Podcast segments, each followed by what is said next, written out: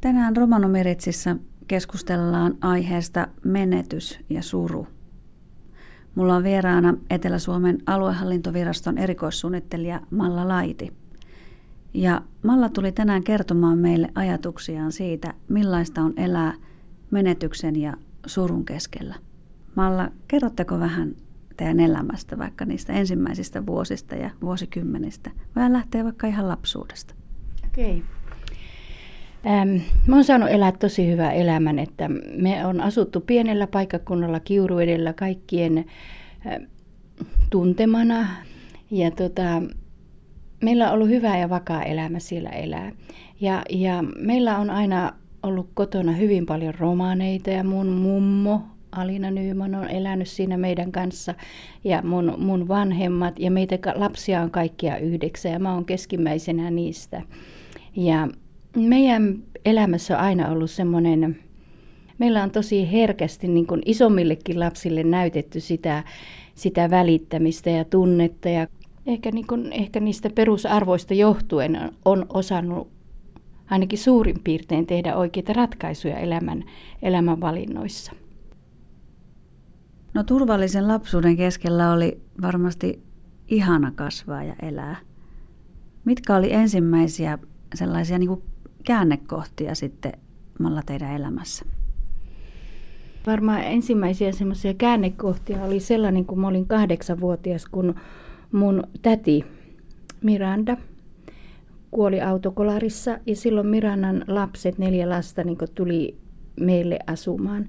Ja sitten mm, Mirannan tyttö, nuorin tyttö Raija, oli, oli tota, niin kuin puolitoista vuotta minua vanhempia, vaikka me siihenkin asti oltiin oltu maailman parhaat hyvät ystävykset, niin sitten se ystävyys syveni, kun elettiin samaa taloa ja nukuttiin, nukuttiin samo, samaa sänkyä ja oltiin niin, niin paljon yhdessä. Niin, niin Rajasta tuli sitten, niin kuin sanotaan näin, että mun toinen puolisko. Ja sitten niin ehkä se isoin, mikä elämässä niin tapahtui ja muuttui, niin oli siinä, että kun mä juuri silloin sinä päivänä, kun minä täytin 17, niin, niin, niin Raija kuoli autokolarissa. Ja se muutti niin kuin, paljon niin kuin mun elämän kulkua. Mitä sinä päivänä tapahtui?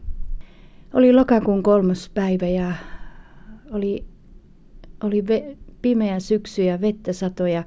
Kun mulla on ollut aina tapana silleen ja on edelleenkin, että mä kirjoitan päiväkirjaa.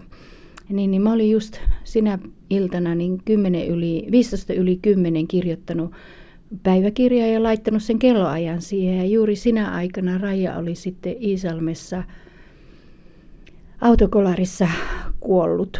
Ja tota, no meille kotiin sitten niin se viesti tuli silloin seuraavana aamuna. Se oli torstai-päivän aamu ja minä täytin just tosiaan silloin 17 ja mä odotin kovasti, että, että ihanaa kun ilta tulee, että Raija tulee Iisalmista ja hän oli siellä kauppaoppilaitoksessa opiskelemassa sen syksyn ja, ja tota, että tulee kotiin ja ihanaa siitä alkaa niin kuin viikonloppu ja vietetään mun, mun, mun päiviä. Mä menin kouluun, mä olin lukio ensimmäisellä ja meidän naapurin poika tuli sitten ensimmäisen välitunnin jälkeen hakemaan mua sieltä ja ja sitten siellä mulle sanottiin, että Raija on kuollut. Ja musta tuntui, että, että hullujako no, että, että mitä ihmettä, että ei tuommoista voi tapahtua. Ja mulla oikeasti oli niin jotenkin pitkä aikaa kaikki, kaikki hautajasta ja kaikkien semmoistenkin jälkeen aina semmoinen olo, että ei se ole kuollut, jossakin se on kuitenkin. Että, että jotenkin mun psyyke varmaan niin kieltäytyi ottamasta sitä vasta, että se oli niin, niin kauhean suuri shokki. Ja sitten sit mä muistan niin siitä semmoisia aikoja asioita, että, että mä muistan niin sen, niin sen äärettömän pohjattoman itkun. Ja vaikka meillä, niin kuin, meillä niin romaneilla ja meidän, meidän perheessä, niin me ollaan aina niin kaikessa asiassa oltu niin yhdessä. Mutta jotenkin mä muistan sen, että mä halusin mennä yksin itkemään ja olemaan, koska niin se, äh, se suru oli niin jotenkin niin pohjaton, koska mä olin tosiaan 17 ja meillä oli Rajan kanssa niin elämästä haaveita, että mitä me tehdään ja, ja, ja me ollaan aina yhdessä ja, ja rakennetaan elämä niin, että me voidaan elää yhdessä ja vierekkäin. Ja, ja, ja kaikkea semmoista, niin mä en voinut millään uskoa, että Jumala, mitä ihmettä tässä on nyt tapahtunut, että miten Raija voi olla kuollut. Ja tota, ja, ja jotenkin sitten, no mä itkin varmaan kolme vuotta joka päivä sitä ikävää ja tuskaa. Jossain vaiheessa mä sitten ymmärsin sellaisen, että, että Raija on siellä taivaassa. Että jotenkin se mulle niin konkreettisesti teki sen olon, että, että Rajalla on hyvä olo. Enkä mä sitä oikeastaan niin epäily, että enemmän se oli se suuri niin tuska ja murhe siitä, että itse jäi tänne ja oli vähän semmoinen olo, että, niin kuin, että, että miten mä niin osaan elää, kun se raja ei ole mun rinnalla, kun me, ne meidän elämähaaveet oli semmoista yhteistä. Se suru ei päättynyt sitten siihen rajan menetykseen. Tuosta rajan kuolemasta niin kuusi vuotta eteenpäin, niin, niin, niin kuoli minun 18-vuotias veli ja minun just tämän rajan veli, niin, niin 28-vuotias veli ja ne kuolivat autokolaarissa niin, että hevosauto jäi junan alle. Ja tota,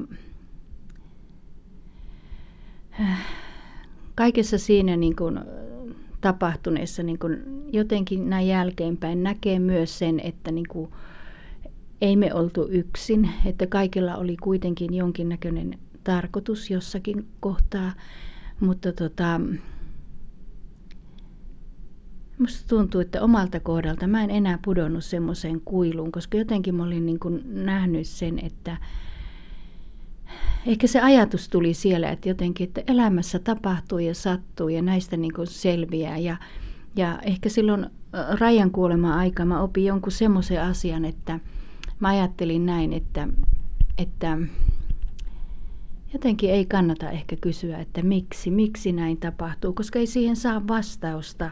Ja sen takia sitten jotenkin se voimavara ja energia menee sen asian pohtimiseen, että miksi näin tapahtui. Mutta että jotenkin itse sain ehkä sen rauha, että rupesin miettimään, että elämä on tämmöistä, että tässä voi tapahtua kaikenlaista. Ja, ja tota, tietenkin tässä, tässä kohtaa, niin kuin Arto ja Roopen kuoleman kohdalla, niin että vielä kamalampaa oli jotenkin nähdä niin kuin, niin kuin vanhempieni, Feijan ja Irjan niin kuin surua siitä, että kun oma lapsen menetti. Se oli todellinen surutalo, että kun, että kun mm, siellä oli suuri suru ja kysymys, että miksi näin tapahtui. Ja, ja tietenkin niin kuin vanhemmilla Irjalla ja Veijalla oli se varmaan se suurin suru. Mun äiti istui siellä makuuhuoneessa ja ja, ja katsoi ikkunasta, ikkunasta niin kuin ulospäin. Ja tota, mun sisko sanoi, että äiti on koko päivä istunut tuossa, että milloin Arto tulee kotiin. Ja sillä oli semmoinen Arton paita sylissä. Et se oli jotenkin niin lohdutonta. Suru on lohdutonta. Teillä oli paljon siihen aikaa myös sitten romaniväestöä siellä kotona pyörimässä. Tämä liittyy myös romanikulttuuriin tietyllä tavalla. Toiko se siinä hetkessä lohtua tähän suruun?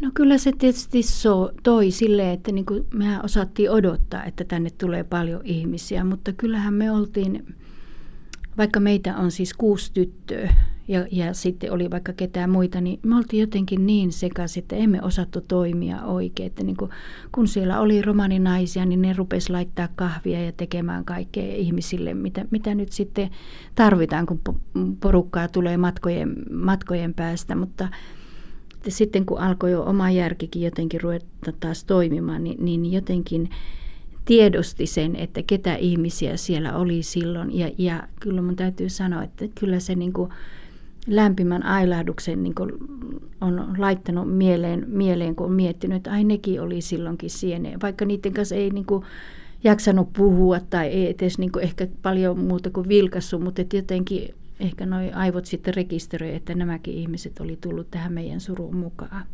Ja kyllä mä sanoin, että, että se on niin hirveän, se on merkittävää, se on lohduttavaa, koska jotenkin sitten kun taas ajatukset alkaa juoksemaan, niin, niin, niin tulee jotenkin se semmoinen tunne, että me on jaettu yhdessä jotakin ja me ei ole jääty niin yksin, vaikka niissä hetkissä just ei jaksa edes huomioida ihmisiä. Että noin kokonaisuutena, jos miettii, niin miten siitä surusta selviää, niin, niin, niin kai se on yksinkertaisesti niin, että aika tekee tehtävänsä.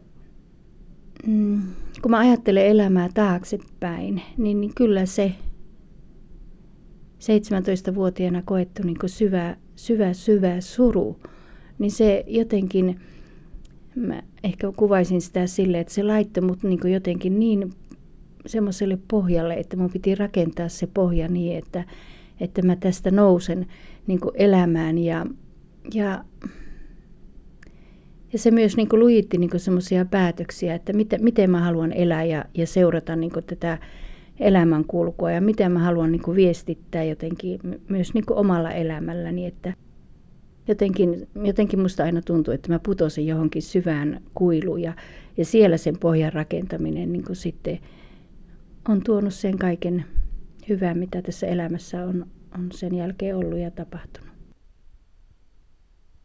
Näin meille kertoi Etelä-Suomen aluehallintovirastossa erikoissuunnittelijana työskentelevä Malla Laiti. Malla on hymyilevästä olemuksestaan huolimatta kokenut elämässään traagisia menetyksiä ja tänään kuulimme hänen kokemuksiaan menetyksen aiheuttamasta surusta. Mallan mielestä surusta voi selvitä ajan kanssa. Kaksiosaisen ohjelmasarjan toisessa osassa Malla kertoo lisää selviytymisestään menetysten jälkeen. Ja sitten romanikielisissä uutisissa kerrotaan, että työnimikampanja palkittiin Grafian vuoden huiputkilpailussa. Palkintoperusteiden mukaan kampanja dramatisoi epätasa-arvon työelämässä yllättävällä ja kiinnostavalla tavalla. Diakonia ammattikorkeakoulun hallinnoimassa TBVA Helsinki suunnittelutoimiston toteuttamassa työnimikampanjassa nostettiin esille romanien kohtaamaa syrjintää rekrytointitilanteissa. Lisäksi kuulemme, että romanien taiteellista potentiaalia ja aktiivisuutta olisi toivottavaa vahvistaa ja tukea. Ammattimaisia taiteentekijöitä löytyy romanien parista vielä suhteellisen vähän. Tämä selviää Taiteen edistämiskeskuksen tänä keväänä julkaisemasta selvityksestä Minustako taiteilija Suomen romanien ajatuksia ammattitaiteilijuudesta. Selvityksen toteutti Tiia Svart ja sen tuloksiin voi tutustua internetissä osoitteessa www.taike.fi. Tsihko Diives Saarenge. Vuttiako naukampanjos liias vinniposko palkipa arografiasko vuoden huiput freestipa. Aro palkiposko dohisas penlotedauva kampanjos cerdas tsihko tabu chintakiiro Dramatisaavos dolla puttiako civipiako saakenna, sona ahena itleetimme aro akadiivesko tsetanop huu. Dauva dokumenttiako kampanjossas fallimme diakonia aprunoskoolata, ta programmossas certo TPVA Helsinki plaaniposko ofisiatta. Puttiako naukampanjos liias apre douva frodikkipa, sokaale dikkenä aro rekrutaatios tunnikkaana kaale roodena penge putti. Grafiasko perhesko koni tsihkidehin temmuno artistikaano plaanipiako freestipa. Dauva sakka per certo freestiposko mienivahinte apruves fintiko plaaniposko hleetipa.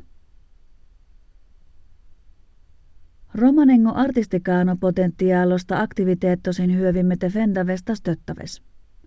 Buttikaano haiposko fottipa arokomujesko neeruno trystipa ellelesko skokkata, kulttuurikano tinganko kaaripata panna fottipa skoolipiako alternatiivenna, sikilatedolla saakistellena pare niekipi, tastannipi terne komujenge teroodespeen sar artistikaane puttikiire.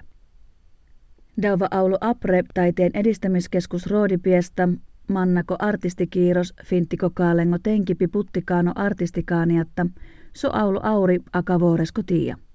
Dauva roodipasas certo Tiia Svartiatta, taattumenlena putide badotta aro internettosko adressos www.taike.fi.